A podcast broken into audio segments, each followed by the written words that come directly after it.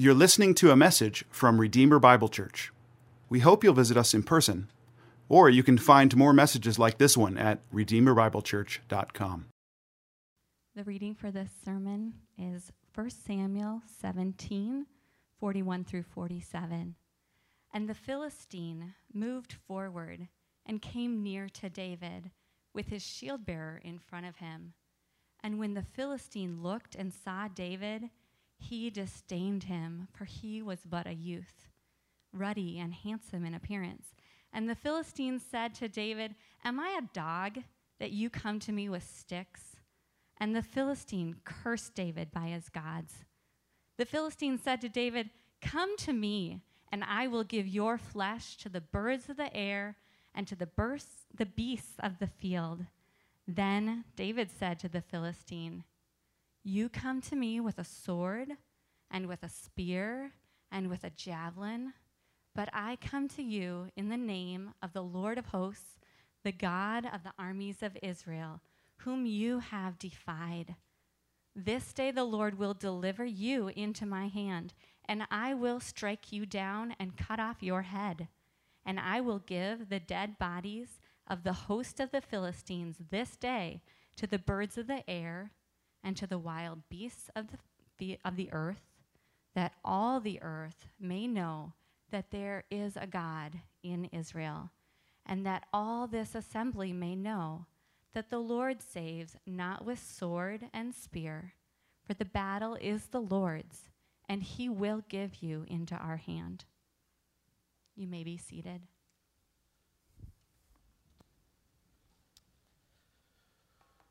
Well, let me say good morning. If you do have a copy of God's Word, we'll be in First Samuel chapter seventeen. We'll work our way through that chapter. And as you're turning there, just let me bring greetings in the name of our Lord, and also greetings from the churches of the Pillar Network. It's a, a joy to, to do gospel ministry together uh, through these churches and to have Redeemer Bible as a part of that work.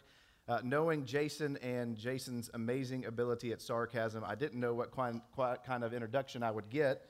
So I was prepared to go a different way, but it is a, uh, a joy to be here uh, with Jason and to be here with this church family and to have this privilege of opening God's Word with this faith family.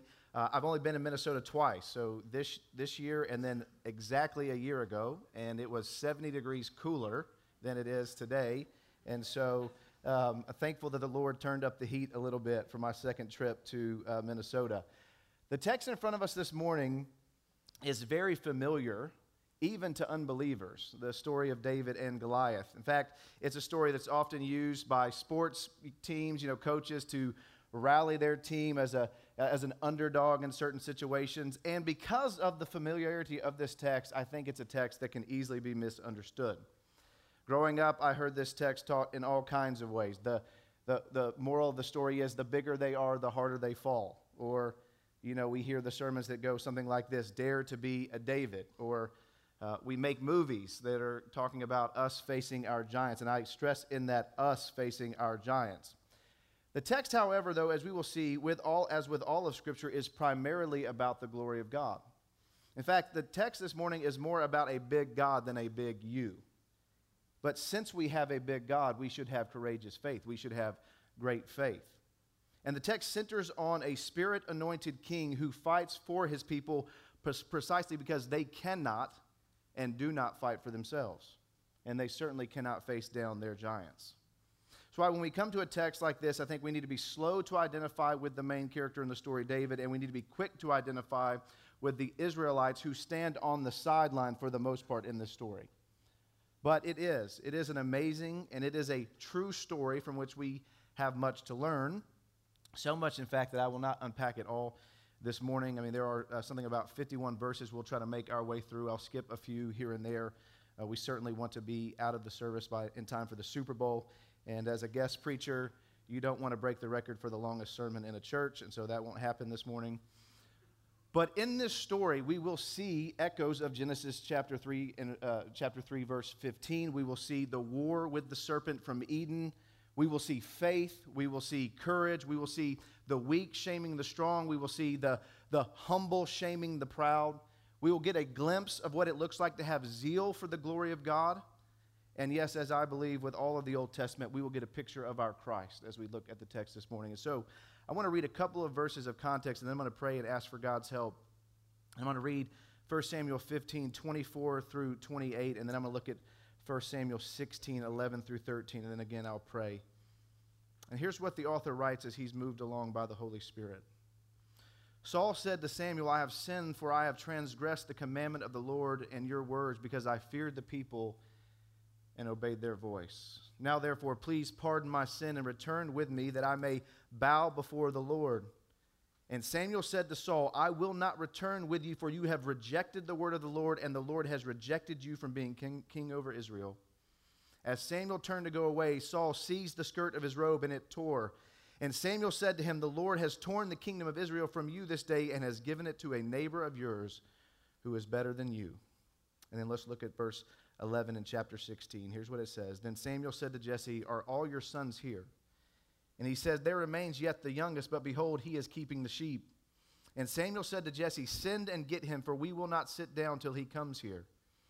And he sent and he brought him in. Now he was ruddy and had beautiful eyes and was handsome. And the Lord said, arise, anoint him, for this is he. Then Samuel took the horn of oil and anointed him in the midst of his brothers. And the Spirit of the Lord rushed upon David from that day forward. And Samuel rose up and went to Ramah. Let's pray. Our Father, now as we uh, turn our attention to the book, I ask that you would uh, help me. Father, at no other time than when I open your book to address your people, am I aware of my utter need for your help. And so, Father, now would you help me preach with confidence in your word for the good of your people, preach with confidence in your word for the sake of the lost. But, Father, we uh, ask this morning that we would most of all be about the glory of your name. And so, Father, now as we do turn our attention here, Father, would you show us our sin? Father, then would you show us our Savior? And, Father, by beholding him, may we look more like him. And we pray this in Christ's name. Amen. I think a good question is, what do you fear, or what scares you? So you think about that for a minute. Heights scare some people, snakes, spiders. Um, I happen to be afraid of lakes. Uh, there's snakes and Chevy trucks in there, and it's just a weird thing. Public speaking scares some people. In fact, Seinfeld laments that the uh, one survey he saw says the number one fear that Americans have is public speaking, and the number two fear that Americans have is death. And so he points out you would rather be in the coffin than actually giving the eulogy at a funeral. Can you recall times when you have had fear starting to, to grip you, when you've been in a situation where you started to have this kind of fright come upon you? I, I still remember a time when I was in middle school at a minor league baseball game, and we're sitting there in the stands, and these older guys who are uh, drinking a little bit too much, they stand up and they start screaming at us because we wouldn't stand up and do the wave. Now, I, there's a lot of reasons for you to yell at me, but not doing the wave isn't one of them. And yet I still remember the, the fear that gripped me in that moment as these, these older guys are, are screaming at us for not standing up. Unfortunately, because we do live in a fallen world, fear is a part of everyday life. And I think along with the question, what do we fear, I think another question would be this: what enemies do we face?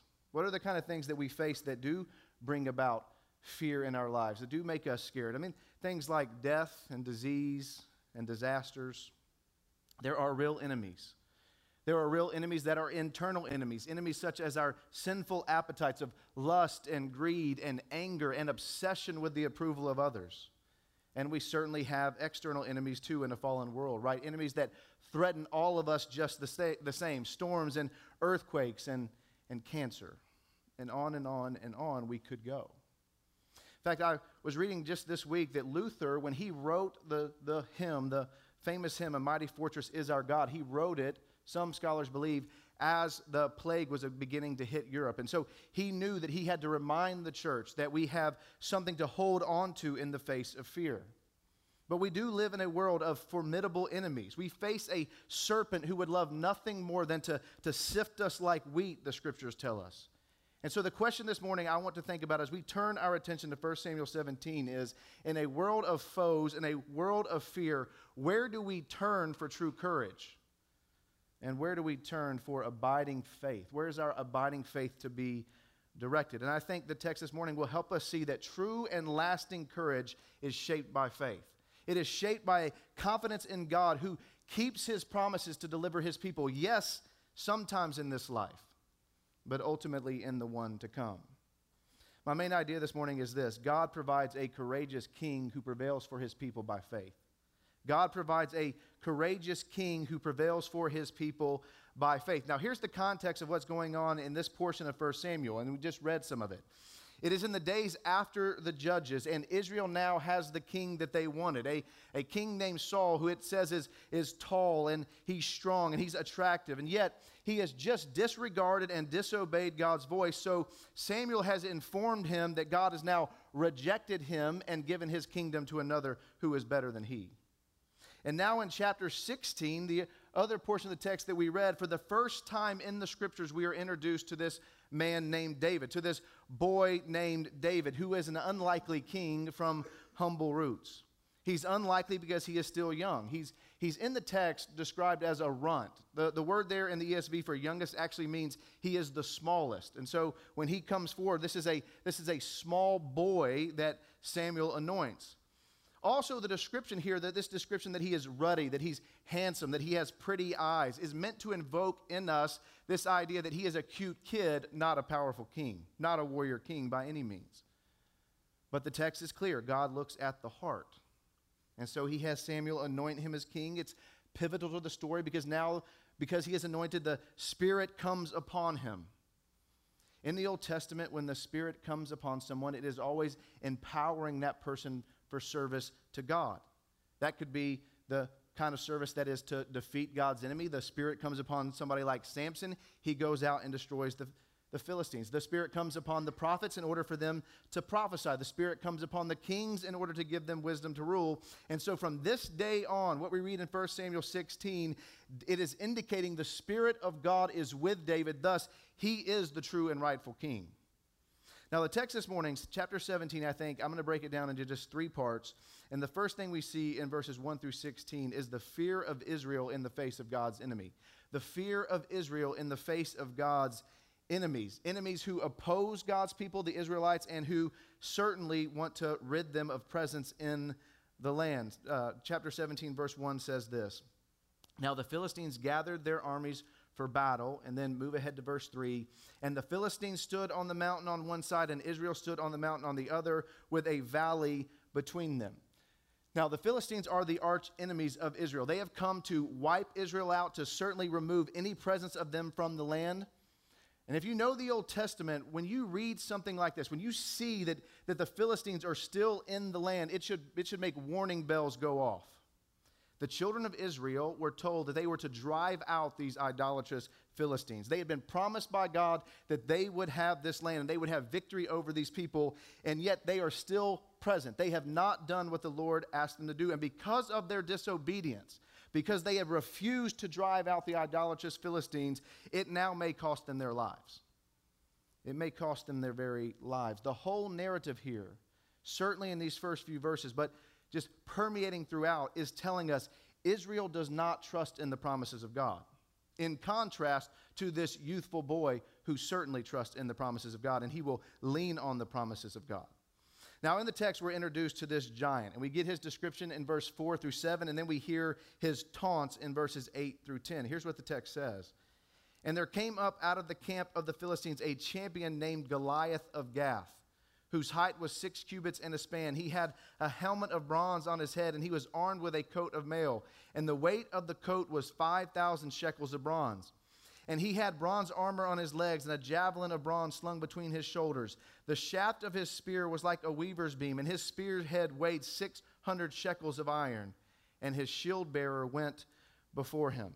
Here's the the, uh, the antagonist in the text, Goliath of Gath. That's a, that's a great, that's a strong name, a good name for a, a Great Dane or something. But try to put yourself in the scene as a soldier of Israel, right? Here comes this behemoth of a man stepping out into the field to, to taunt the Israelites. And this is, he's, he's huge. For N B A fans, thank Shaquille O'Neal. For football fans in the you know, Super Bowl today, thank William the Refrigerator Perry. For W W F fans in here, if you want to identify yourselves, thank Andre the Giant. He's huge. In fact, he's bigger than these men. He's bigger than Andre the Giant. How large is he? Well, scholars, you know, kind of disagree on this, but most say he's nine feet, nine inches tall. His armor alone weighs one hundred twenty-five pounds. Think about that. His armor alone is larger than a fifth grader. His spear weighs fifteen pounds. And so he is a massive and strong individual, just, just slightly taller and stronger than Jason. I don't know why you're laughing at that. And the sheer sight of his size and the enormity of his armor terrifies Israel. It's interesting that there's a lot of attention given here to Goliath's armor. And part of that is to show us just how big he is. But there's actually, actually a larger theological purpose as well. In verse five, the literal rendering of the Hebrew, in fact, if you have an N A S B, it'll say this, but the literal rendering of the Hebrew for his armor, or this coat of mail that is mentioned here in the text, means scale armor. The author wants the reader to know Goliath looks like a massive serpent. And that once again, among God's people, in God's land, just like as in Eden, a serpent has come in as a threat to God's people. Now, verses eight through ten, we see his taunts. Here's what he says. He stood and shouted to the ranks of Israel, "Why have you come out to draw up for battle? Am I not a Philistine, and are you not servants of Saul? Choose a man for yourselves and let him come down to me. If he is able to fight with me and kill me, then we will be your servants. But if I prevail against him and kill him, then you shall be our servants and serve us." And the Philistine said, "I defy the ranks of Israel this day. Give me a man that we may fight together."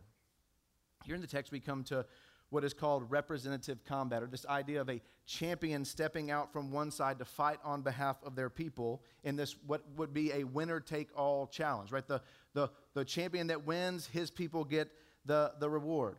And so you have this one champion, or what some scholars call a go-between man, who would step out, the one in the place of the many, to fight for his side, standing in front of the enemy of God, in front of the enemies, And, and, and protecting his people behind him. And whoever killed the other one, his people would partake in the victories and the spoils of war, even if they did nothing to accomplish that victory. And now verse eleven says this. When Saul and all Israel heard these words of the Philistine, they were dismayed and greatly afraid. Again, in the background of this is the promises of God. This is a very sad verse. The Israelites, the people of God, with all the promises of God, are cowering like they are already defeated. Worst of all, the king, Saul, who is described in First Samuel nine as a big man himself, as one who it says is a shoulder taller than all other Israelites, is also himself greatly afraid. They have disregarded that God is on their side. They have disregarded that he has promised them that they would have this land, that they, he has promised them that they would defeat the Philistines. There is no faith. There is no courage. And if you didn't notice it, there is not even a mention of prayer in the text in the face of these enemies. Dominating this text is not just the size of the enemy, but the size of the unbelief among God's people. And I'll skip down to verse sixteen. Here's what it says. For forty days, the Philistine came forward and took his stand morning and evening. He doesn't just do this once, but for forty days, he comes out to taunt the army of the people of God. And that's a significant number. This forty days, it, it recalls the forty years of wandering in the wilderness because of their lack of faith, their lack of courage to take the promised land.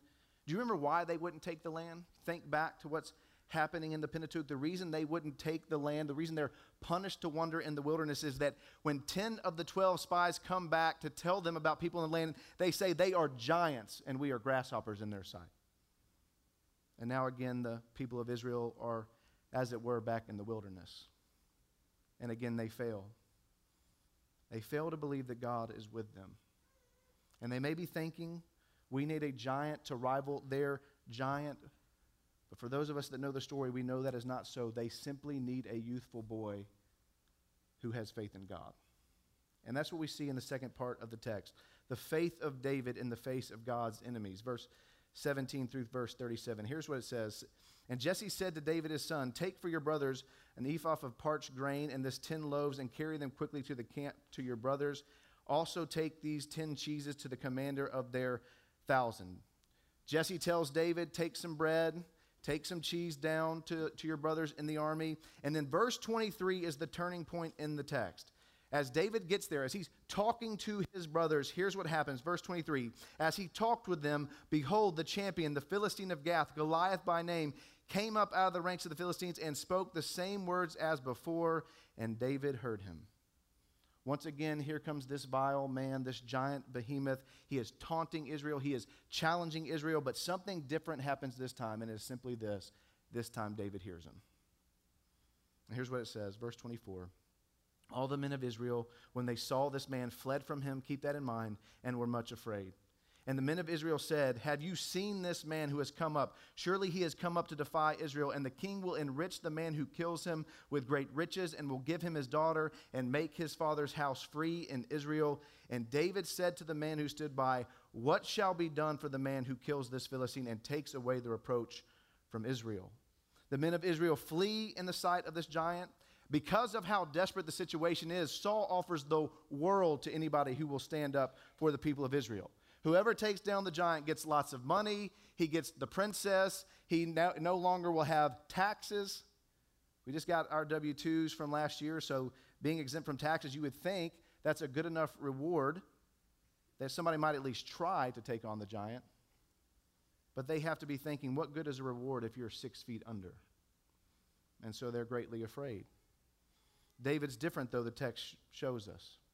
In fact, as David hears what this Goliath is saying, this, this act of defying Israel, David is ticked off. And that's what's going on in verse twenty-six. Here's what verse twenty-six continues to say.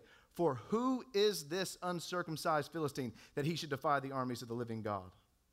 David is saying in this moment, David understands the challenge here is not just against Israel. The challenge is against Israel's God, and David will not stand for it.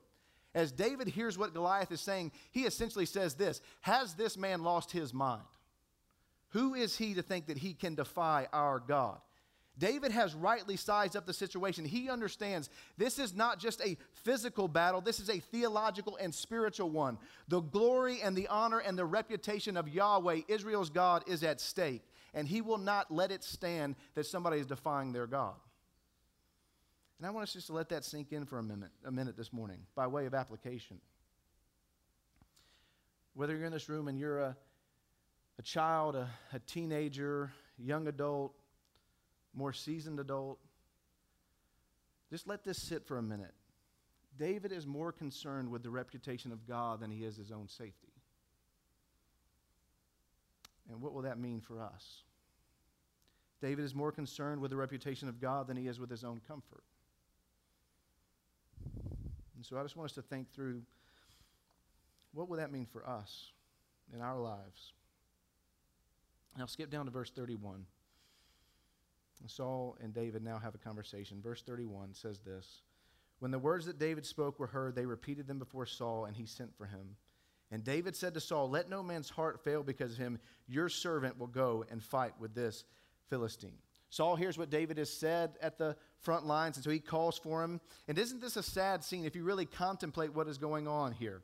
The youth, the, the runt in the text is saying to this tall and muscular king, don't lose heart. I will go out and fight for your people. Saul initially rejects his offer. You see this in verse thirty-three. He says, and Saul said to David, you are not able to go against this Philistine to fight with him, for you are but a youth, and he has been a man of war from his youth. He rejects what he's saying. I mean, imagine how this went down. I mean, Saul's essentially saying, David, it's cute you think you can do this, and thanks for bringing the bread and cheese. That was helpful, but you can't go against this guy. You're a boy, and he's a warrior. But David will not let that deter him either. Verse thirty-four, David said to Saul, your servant used to keep sheep for his father, and when, they, when there came a lion or a bear and took a lamb from the flock, I went after him, struck him, and delivered it out of his mouth. And if he arose against me, I caught him by his beard and struck him and killed him. Your servant has struck down both lions and bears, and this uncircumcised Philistine shall be just like one of them, for he has defied the armies of the living God. And David said, the Lord who delivered me from the paw of the lion and from the paw of the bear will deliver me from the hand of this Philistine. And Saul said to David, go, the Lord be with you. David is confident as he has defeated wild animals to protect the sheep, his father's sheep. He now will, as the anointed king, protect his new flock, the, the people of Israel. David is courageous because of his faith in the fact that God will defend his own honor. He believes God will make Goliath's fate the same fate as the lions and the bears that he has had to go up against. In David's mind, as Goliath began to disgrace and blaspheme God, he became like one of these wild animals who threatened the flock of God. And now David, the, the new Adam, will take dominion over the wild animal that threatens the people of Israel. David is confident because he serves a God who has zeal for his own name, and he serves a God who is much larger than any giant. And so this youthful runt will go to war while the unfit king stands idly by and lets him do it. Which takes us to the final part of the text, the victory of David over God's enemy on behalf of God's people. Verse thirty-eight, then Saul clothed David with his armor, and he put a helmet of bronze on his head and clothed him with a coat of mail. And David strapped his sword over his armor, and he tried in vain to go, for he had not tested them. Then David said to Saul, I cannot go with these, for I have not tested them. So David put them off. Then he took his staff in his hand and chose five smooth stones from the brook and put them in the shepherd's pouch. His sling was in his hand, and he approached the Philistine. David doesn't want the armor. It's a sign that David intends to go to battle with, with uh, heavenly weapons, not just earthly ones, weapons of faith. He goes out like a shepherd to protect his sheep, to, to tame the wild animal by taking five stones. Most scholars would say these stones would have been about the size of a tennis ball. Peter Lightheart, one Old Testament scholar, says this about the text. Goliath had committed blasphemy, a capital crime, and now David goes out into the field to stone him to death. And now it's, it's go time. The tension has built to this moment, moment this, this one-on-one duel.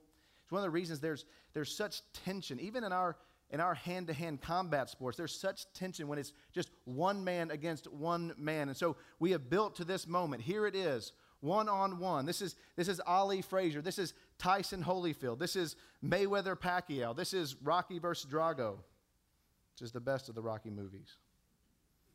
And now the champion's fate will be the fate of his people. The champion's fate will be the fate of his people. And one of those clear showdowns that you see where there is a clearly righteous person and a clearly wicked person. We see this throughout in stories as well. See this in real life.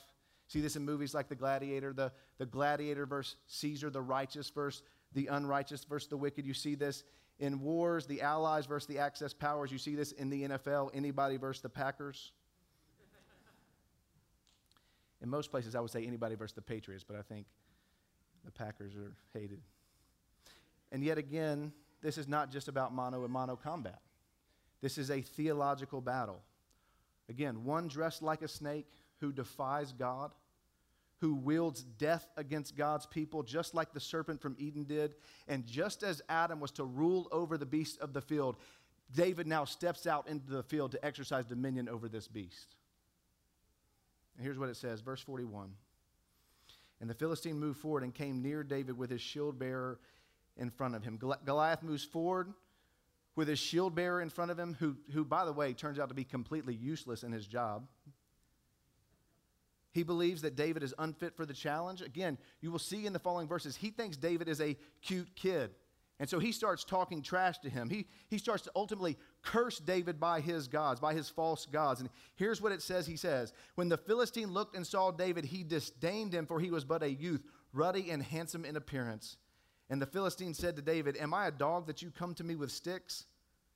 And the Philistine cursed David by his gods. Then the Philistine said to David, come to me, and I will give your flesh to the birds of the air and to the beasts of the field. Here's what basically Goliath tells David. Not only am I going to kill you, I'm going to disgrace you when I do it, and I'm going to do so by the power of my gods. And yet David is not. David's not scared. Verse forty-five, David said to the Philistine, you come to me with sword and with spear and with javelin, but I come to you in the name of the Lord of hosts, the God of the armies of Israel, whom, of Israel, whom you have defied. David is not intimidated by his size. David is not intimidated by his weapons. He reminds Goliath, you have mocked God, and that will not go on forever. David's response draws stark contrast in their strategies, right? Goliath relies on his might. Goliath relies on his weapon. David relies on the Lord of hosts. And again, this looks like a mismatch, right? Throughout, the author has gone to great lengths to show us the invulnerability of Goliath and the vulnerability of David. And yet, all David sees in front of him is a blasphemous mortal man, and he sees behind him an all-powerful immortal God. In this story, the true underdog is actually Goliath. He has no chance. And David goes, I'd say Larry Bird, and calls his shot.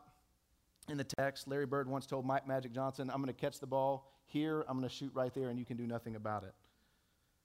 And this is what David says here in the text, verse forty-six. This day the Lord will deliver you into my hand, and I will strike you down, and I will cut off your head. And I will give the dead bodies of the host of the Philistines this day to the birds of the air and to the wild beasts of the earth, that all the earth may know that there is a God in Israel, and that all this assembly may know that the Lord saves not with sword and spear, for the battle is the Lord's, and he will give you into our hand.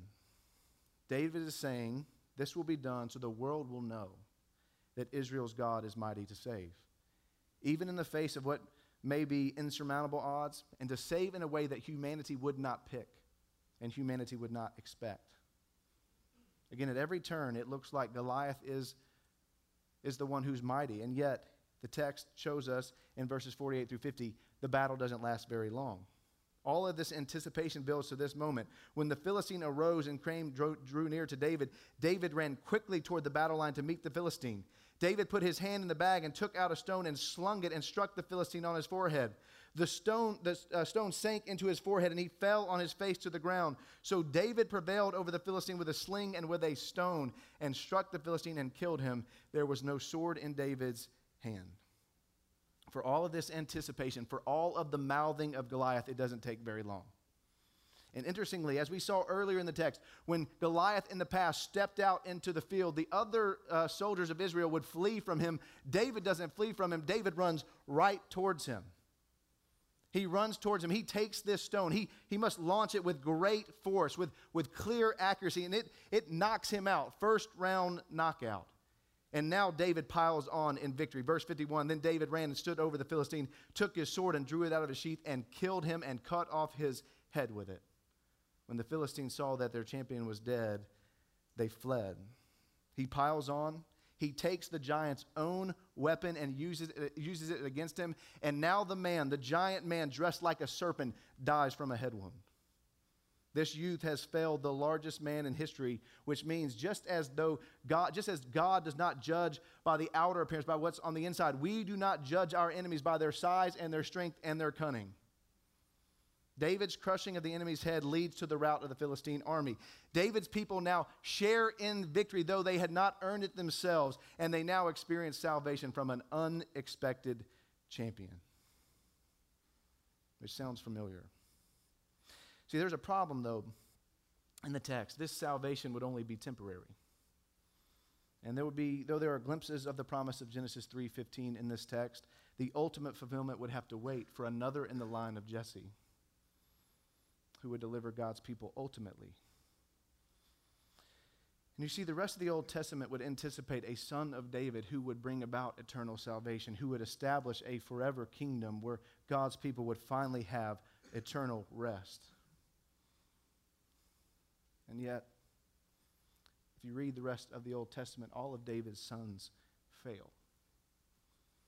They're all sinners. They all fail, and the hope of the world and the hope of the promises of God lie dead in Jerusalem tombs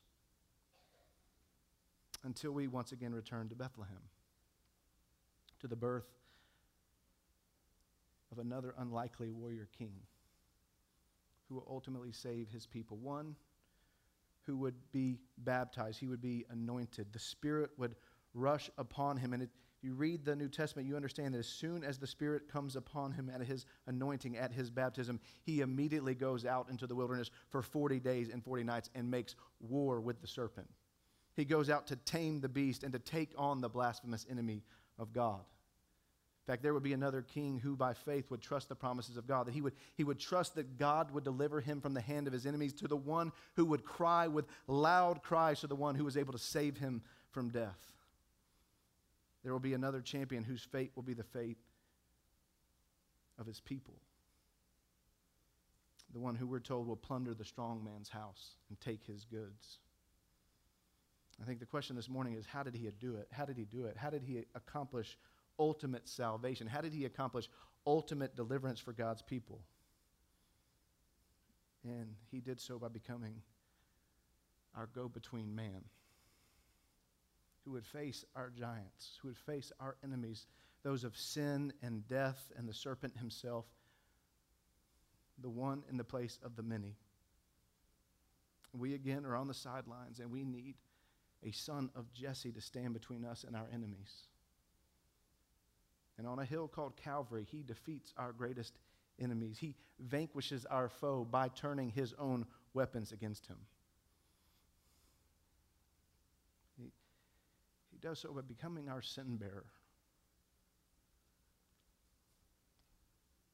As he takes on himself our shame and our guilt and our penalty, As, as hour after hour, the judgment of God, do our sin, do our rebellion, and do our wickedness would, would touch down upon him at Golgotha. And in so doing, what he's doing in that moment is he is, he is taking the enemy's weapons away from him, those, those weapons of accusation and death for sin, and he is delivering a fatal head wound to what Revelation twelve would call the dragon, the serpent. And we're told in Revelation, the accuser of our brothers, who accuses them night and day, has been thrown down. How did he accomplish this? It's what most theologians call the great exchange. I love the quote from an old Baptist preacher named R G Lee, because he talks about this great exchange. He says, at the cross, he became all that God must judge, so that we by faith in him might become all that God cannot. And so here he is, our go-between man, the promised man of Genesis chapter three, Jesus of Nazareth, the rightful heir to the throne of David, who is an even greater shepherd of the sheep than David, because he would not just risk his life for his sheep, he would lay it down for them. And yet we know his sacrifice is good, and we know that his sacrifice is accepted. We know that he is greater than David, because David's tomb is still with us, we are told in Acts. But this man only needed a tomb for three days. God now accepting him as the perfect sacrifice who is able to deliver us from our greatest enemies. If you're in this room and you're not a Christian, whether you know it or not, you have enemies, enemies within, enemies of sin, and enemies without, a serpent who wants to sift you like wheat. And I have a suspicion that deep down, you know you are a sinner. You know that you are not right with God. You know that you will not be delivered from the judgment to come. And you probably, like many of us before we knew Christ, you do many things to make sure you never have to think about that, to ease your conscience. And I want you to know that no matter what you try, as one great father of the church would say, your soul will be restless until it finds its rest in Christ. But the greatest news in all of the world, that God has provided a way. God has provided a mediator that will accomplish for you what you cannot accomplish on your own, who, who can provide for you salvation, ultimate rest, who can solve your biggest problems if you will simply turn to him in repentance and faith. If you will just say, Father, I know I'm a sinner. If you will cry out like that tax collector in the Gospels, Lord, have mercy upon me. I know there are pastors and there are brothers and sisters in this room right now. If that, if that's you, they would love to talk with you when this service ends about what it looks like to, to turn to Christ in repentance and faith. And then, brothers and sisters, how do we apply this text to our lives? Well, if we are in Christ, it means we now have the Spirit. We are now the Israelites who are bold and advancing because of the victory of our King, which means certainly we should have courageous faith. Courageous faith rather than fear, not because we are big, but because we serve an all-powerful God. This text should produce in us a humble, reverent courage, because we know God has solved our biggest problem. He can solve all of our smaller ones as well. And by the power of the Spirit, we move forward. This text also means that we must be zealous for the glory of God and the fame of his name, because we now bear his name. Again, David was willing to risk his comfort. He was willing to risk his life for the glory of God. The question is, are we? And I think the question is, what will this look like for us? Where will we in our lives make sacrifices because we are zealous for God's glory to cover the earth as the waters cover the seas? And I think anytime we come to a text that makes demands that we are zealous for the glory of God, I think we should also be reminded of the gospel this morning. That for every time we have failed when it comes to these things, that Jesus has provided forgiveness. For every time that I have doubted, for every time I've been in a situation where I've cowered, not spoken, for every time I've not been courageous with my faith, Jesus bore in his own body the penalty for that sin. And that sort of love and affection for us in the midst of our sin should produce in us affection for our Savior. And I hope certainly a zeal for his name. You know, all those years ago when I was at that minor league baseball game and these guys were yelling at me and cussing at me, and I was, I was scared just for a minute, because then I remembered sitting next to me was my uncle who weighed two hundred sixty pounds and could bench press five hundred pounds. And as soon as he stood up, they sat down. Oh, brothers and sisters, in a much greater way, we move forward with courageous, courageous faith no matter what we face in this life, because we understand what Paul tells the church at Rome. We are more than conquerors through him who loved us. After all, Luther reminds us in that great hymn, we are not underdogs because the right man is on our side and the Lord of hosts is with us. Let's pray.